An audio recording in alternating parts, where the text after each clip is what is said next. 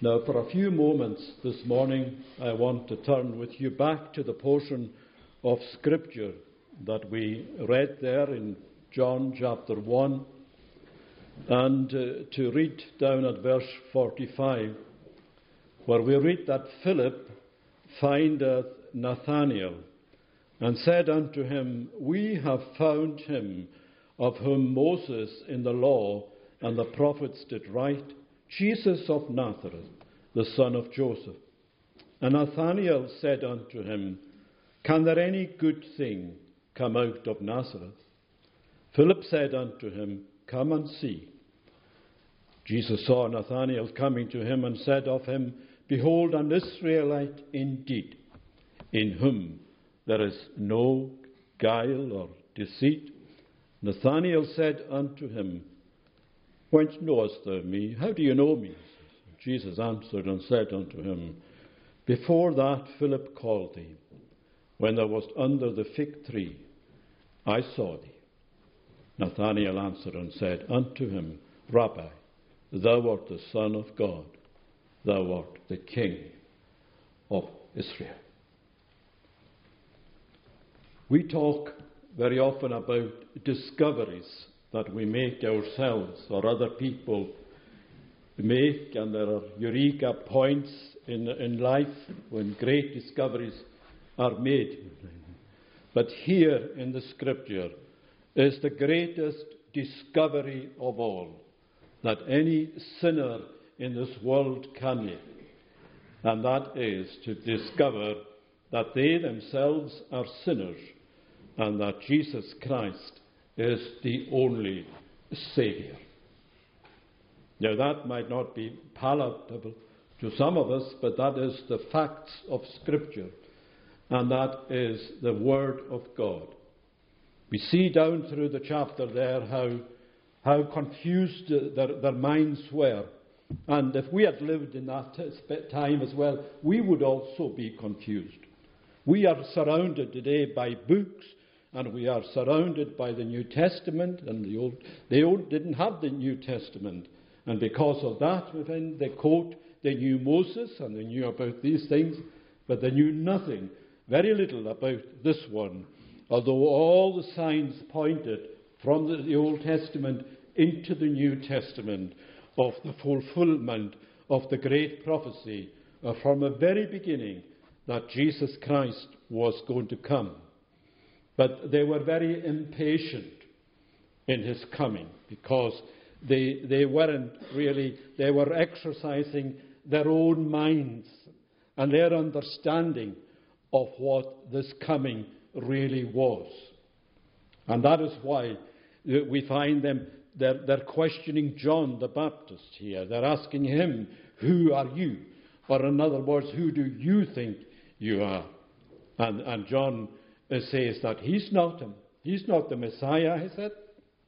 He's not anywhere near it, but he said, What I am, he says, I am, uh, as Paul said, by the grace of God. I am, he said, a, a voice calling in the wilderness, prepare for the one who is coming. And that one that is coming is the Christ, the one who was in their midst there. And we, he said, the world knew him not. But he said, as many as received him, to them gave he the right or the power to be the children of God. And these are people who were not born of the, of the blood, my friend, of blood, nor of the will of the flesh, and nor of the will of man, but of God. But of God. And this is the one that they confess here that they have found. John said, Behold the Lamb of God, he said. Don't behold me.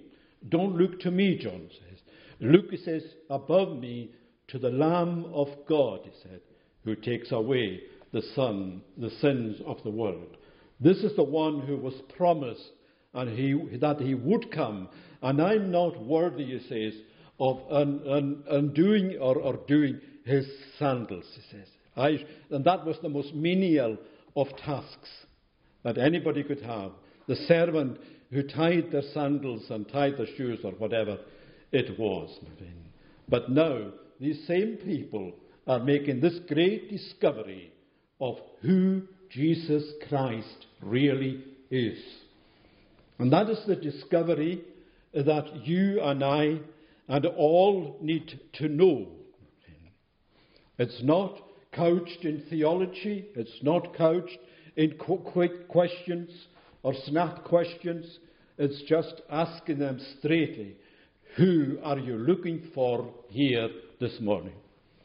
Are you looking for, for the, to tick a box? Or are you here with a mission to be right with God? To find out who this Jesus Christ really is? And that is the answer to the big question in the world and throughout the whole world is a lack of knowledge of who Jesus Christ is. And that is what everybody who is a true Christian professes that Jesus Christ is the Son of God, my friend. But he had to go through multiple ways of showing them that. And that is why we see here that when Jesus here finds Philip, he said, he findeth Philip. Now that might st- sound strange because usually people go around saying that they found Jesus. And we know what they mean, you see. We know what our own language and our own understanding of these things, as if it was, we have found Jesus. That's not what he's saying here. He said, Jesus found Philip. And Jesus found Nathanael. And he knew all about Nathanael. They didn't have to come and tell him anything regarding that. And this, this is why that, that we see that the, the true Christian, friend, we need to learn that the prerogative is always God's. The first point of, of, of, when this work begins in your life, the first stages of it is from God. This is before the world was, before eternity was. I knew you, he said. And that is why it is so important that our faith is founded upon the Word of God, upon the truth of God, not what man says, but what God is saying to us here, that he found Philip. He found Philip. And by that, by that, it is, makes all the difference. That is why it is eternally, he's eternally found. No amount of, of doubt, he said, made him waver concerning the promises of God. That's what Abraham was said about him. No amount of doubt. And that doesn't do away with doubt, my friend, that we know these things. It actually brings the doubts in more so than locks them out. And that is here. The Holy Spirit is sovereign in its work. And it's sovereign, and that's why we must pray for the Holy Spirit before we try to do anything in God's name, in Christ's name. For He has told us, without me, He said, you can do nothing. You can do nothing. You can do a lot of harm. You can talk all day. But without me, nothing is going to happen, he said. And that is why it is important that he has this place in our lives. Christ spoke directly with him and said, Jesus findeth Philip. And he goes on from that one to another and, and through all the, the different circumstances and providential ways that God works through so as to bring a soul from darkness to light. You might not think that there is darkness in you today here. You might think that you're quite good, you're quite sufficient, and you, you, nothing bothers you regarding these things, providing as long as you are in the church here. But let me tell you, you need more than the church, my friend. You need more than the church. You need to be a Christian. You need to be in Christ, my friend. That is the important thing. not being in church. That, that's important. All, all these things are fine in their own place. But we need to be closer to God than that. And because of that, Jesus said, I am the door, he said. If any man enter, he shall be saved, he said. He shall be saved. Diversities of operations by way of the saving of souls, thousands and ten thousands of God's chariots as He pleases to, to deal with us here. But as J.C. Ryle said many, many years ago, he said that all true Christians are led by one Spirit, are washed in one blood, serve one Lord, lean upon one Saviour, believe one truth, and walk by one general rule. And that puts it very succinctly all that is in a Christian. Led by one Spirit, washed in one blood, serve one Lord, lean upon one Saviour, and one truth, and walk by one general rule. It's not walking as we want ourselves, to do everything we want ourselves or anything like that. No, there is discipline in this life. And that is why we find it here. He put a new song in my mouth. My God, he said, to magnify. Not to magnify myself, not to magnify the company, the people, or whatever, but to magnify God. And that's how we must leave this place today. Have I magnified God? Have I praised God? Have I have God know that the praise comes from my heart to see Him? And that is the same man who comes here and findeth Nathanael. He, find, he finds Nathanael and he says, An Israelite in whom there is no guile. And Nathanael, before that, had said, Well, can any good thing come out of Nazareth? He said. Surely that's not a man without guile, is it? Guile is the old way of saying deceit. Was that not prejudiced, what he said there? How can he say no good can come out of Nazareth? But that's what he said. And Jesus says uh, that Nathaniel is one man without deceit. He is exactly what he is on the inside. That's how God sees it. God sees the our inside. Man looks on the outside. We're happy providing everything is fine on the outside. But God searches the heart, my friend. And that is the worrying thing for us all. He said he was an honest man. He was sincere. He was a child of Abraham also. A Jew without duplicity. Nothing. Because he expected the promised Messiah. Promised Messiah. And that was very much the exception at that time. When Christ came into this world, the world had not known such darkness as it had at that time. But so little witnesses in the world when he burst into the world in the incarnation. And we need to worry about that in our own lives, in our own land and in our own country, that we are, we are slowly diminishing, the light is diminishing in our midst.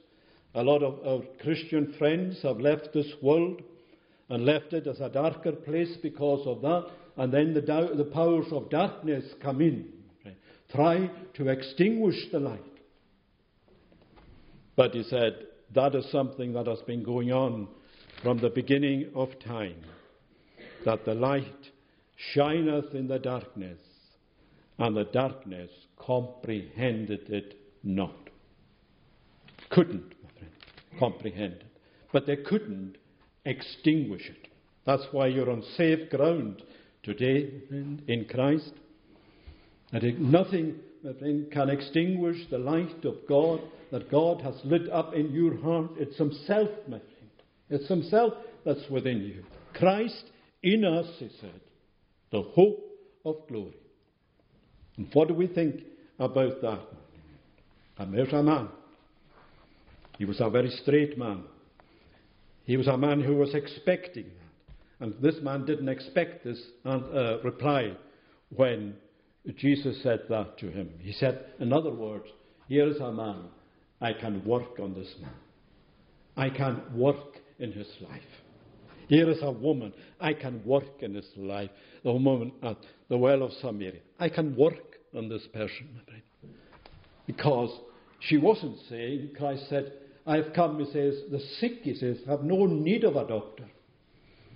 But those who are ill, he said, they need the doctor. They need the doctor. And that is why he said, I can work on Nathaniel. I can get him to say what I want him to say. He was a, a seeker, my friend. Nathaniel was a seeker. And I wonder if you are a seeker here this morning.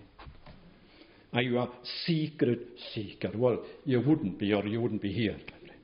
You might be in, a, in your home, wishing and hoping and whatnot. But this is a seeking here, for a Saviour, so that you might know what true freedom really is. When you look out at the world there, and all the young people, not all the young people, but a lot of the young people, there's so much that's packed into their lives. Uh, and, uh, in day school, and, and night school, and after school, or whatever it is, there has to be something always happening so that the children have a, haven't a hope of hearing anything in the gospel. And that is how the world operates. That's how Satan operates to keep us, keep us busy so that we don't stop to think of the, eternal issues, the things that make for our peace. And this is him, my friend. This is this man here. This is his position. He stretches the gospel hand out by grace to him. He said to him, you come and see. You come and see if this is right. If, this, if I am who I say I am. Is that not oh, his name? I am that I am. But there's Nathaniel's predicament also, he says. How do you know me? He said. How do you know me?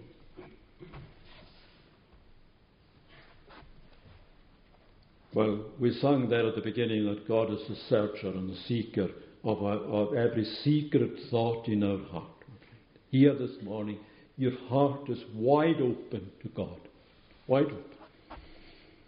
With all the good things and the bad things in our life. And we're all a mixture of both. And that is why Saul, in, in his uh, uh, zeal for the gospel, his own type of gospel, sent, went with a book with the letters to, to Damascus that day, without a thought about Christ, but to kill all the Christians, all those who were standing on Christ's side. He was to annihilate them out of outside because they were standing in his way of religion, his way of thinking. And there are many like that today, my friend, who have their own thought on what, what being a Christian is. But that won't stand you on that day. It won't stand. He had to fall on the ground there in his full flight. He had to fall down and say, Lord, who art thou, Lord? Who art thou? See, he knew immediately who it was. And this is what Christ wants you to know here, and the scripture wants you to know who Jesus Christ is that he is the Son of God. And until you know who Jesus Christ is, you will not be able to know what Jesus Christ is able to do in your own personal life. not in somebody else's life. Not in somebody else's life. Because that's very often how we measure ourselves against other people. And I'm better than this person. We're, we're all sinners, my friend. We're all sinners. And we all need to know this who Jesus Christ is, that I might know what he is, and confess that there is nothing he is un- unable to do. Nothing. Not just to, to change your life here today, but the, every person out there, even in the gutters of the land wherein he is able to do that, because he has all power on heaven and upon earth. Christ was saying, I know you. I know you. Jesus saw him coming, said. And that word saw has a very uh, important meaning. It's not the same as seeing with the eye. He saw it coming. Saw him coming. May you be here today, maybe, and you're just yourself. You think that's as far as I'm fine myself, that's fine. Well, you need more than that. You need more than that. I need more than that. Everybody needs more than that. And that is why we feel so strongly about salvation and atonement and all these things. Is we want the best for everybody, not a second best, not a pseudo Christianity, not a sectish Christianity. We want the real thing. And he said, Do you know who I am? And John said to him, The Lamb of God is it that takes away the sin of the world. Does it amaze you that God knows everything about you? Behind, before thou hast said, and laid on me thine hand, this knowledge is too it's too high to understand, my friend. We fall short of that. But when the truth hooks you, hooks you. It searches you. You may try to shake it off, but this is an eternal calling. It's an effectual calling. And anything that's effectual comes with, with the, all the power of God behind it. And you have to submit to this person. Nathaniel had no knowledge of this. He, he, he didn't, certainly didn't think he would be submitting to God or to any person at that time. But how little of God's power changes life, a life. Changes a life. Totally. Totally. Don't be looking at, at what it has done in somebody else's life that you find fault in that person. But you look at it and what is possible to do in your own life. That's how the devil immediately diverts the system onto somebody else. But that's not your concern or my concern in the deepest sense. Our concern is that we are shortly going to leave time here and we are to head up for, to be face to face at the judgment seat of God. And Christ, what do you think of him? What do you think of Christ? He said. What do you think of? Who do you say that I am. Well, Christ's perception then says, oh, he said, before Philip called you, under the fig tree there, says, I knew you, I saw you. Before Philip opened his mouth, he said, I saw you. There is nothing God doesn't see, as I said before, and this is a stunner for this man. It practically stuns him. He thought that nobody knew this is the arrow that pierced his heart. And that's what we need the scripture to go forth as an arrow full of this Holy Spirit into our hearts so that our hearts are enlarged and we can accommodate more of the scriptures and of the truth. Well, there was one thing that happened under the, the fig tree. There it says, Nathaniel knew what it was. Nobody else knew what it was. And that is a picture of our, our own selves. That there might be a secret sin lying there in us, barring the door, the door, my friend, behind, and keeping it from opening up to Christ.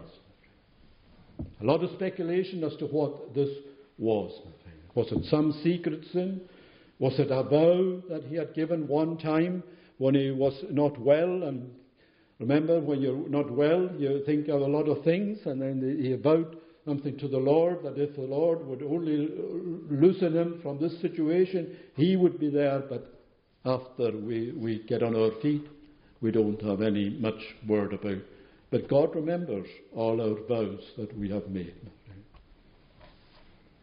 And this was also the way that some of the Jews, how they worshipped uh, silently under the fig tree, they read the, the Old Testament. And God had taken note of all these things. And just like David, when a man came to him and told him about the ewe lamb and how cruelly he had been treated, and he said, Oh, I'm going to kill that. Oh, he said, But you are the man, he said. It went home, right into his heart. Thou art the man. It's personal, my dear friend. It is personal. That is why we need to deal with God on a one to one basis. He knows our victory, my friend. He knows all our secrets. He knows our morality or otherwise, our Christianity and our Pharisaism as well. So I pray that this becomes an issue that the Spirit of the Lord would convict you and then lead you to convert you of your sins. But you say, but I, I don't. Yes, everybody sins, my friend. Everybody. Everybody sins. We have original sin in us, my dear friend.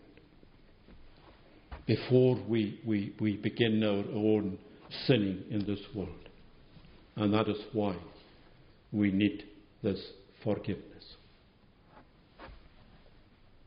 Because if you leave this world the way you are, if you are not in Christ today, there is no instrument in the grave. There's no instrument there to turn you this way or that way. As a tree falls, there it must lie. Lie there. Doesn't matter about the eulogy. Doesn't matter about the tract that goes out from a people. Makes no difference to God, says. He said, Do you know my son? He said. That's what I'm interested in, nothing else. And that's Nathaniel's uh, profession, my friend. He professes, Thou art, he said, the Son of God. See how quickly everything happened to him? From being coming from there over here, and now he knows that this is the Christ. And that's the whole uh, reason that we have the scriptures here to undo and unblock our own prejudices and all our own presuppositions and what not, then, and see it in the light of Scripture. Who Jesus Christ is. And He says to us, Follow me. He didn't say, Follow that person or the other person. They're like sheep, like that. We're easily led astray and we go down this way and that way. But he said, Follow me. That's what we have to do this course correction every so often to make sure that we are where we ought to be. Follow me, he says. And do you know of anybody that Christ has given the wrong directions to? Never. Never. Follow me, he said, means follow me home. Follow me wholly in this life. Wholly in this world. And that's not an easy thing. Although he said he wasn't without guile, he didn't say he was without sin. Not at all. And that's what had to be dealt with. And that was taken away when he recognized who Christ is. Amazing how simple it is, and yet how complex it is, how difficult it is for us, because the prerogatives is God's. When God comes, starts knocking on the door of your heart there, He wants submission, that He wants you to open that door. There is the sovereignty of God, and there is the responsibility of man. And somebody asked Spurgeon, How do you reconcile these two? He said to them, I never reconcile friends, he said. You don't need to reconcile friends. It's enemies that need to be reconciled. His sins were taken away. And that is why, he is the bridge between heaven and earth here. And there is to be none other, no other. Time here for us is a breathing space between two eternities, two eternities. And by that, it doesn't depend on, uh, um, even on our knowledge of the Bible. Our knowledge of it. That might be a stumbling block. That might be keeping the door shut. Because we have set conditions before God on how He is to open the door. And He says, Open it. Come and see, He said for yourself. Come and see. A prayer meeting here every week, hmm? and that's exactly what it's all about. For people to come and see for themselves. Don't leave it to somebody else to judge it for you or to think that you know better than God. You don't, and I don't.